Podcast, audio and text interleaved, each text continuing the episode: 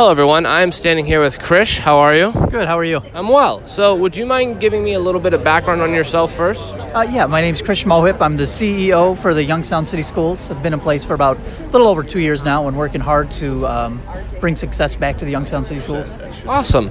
So, today, this uh, re- really, really good turnout that we had for reclaiming your identity in Youngstown, Ohio. What does that mean to you? You know, this, this means a tremendous amount. From from day one, walking into this uh, city and, and, taking over the schools, um, I had said that one of the most important things we can do is, is have belief in our children and have a city rally around our kids. And knowing that we have so many people from all different walks of life here today um, rallying behind a city, which ultimately rallies our children, uh, it, it, means a tremendous amount because this is something that I can never do by myself, but it truly supports our children.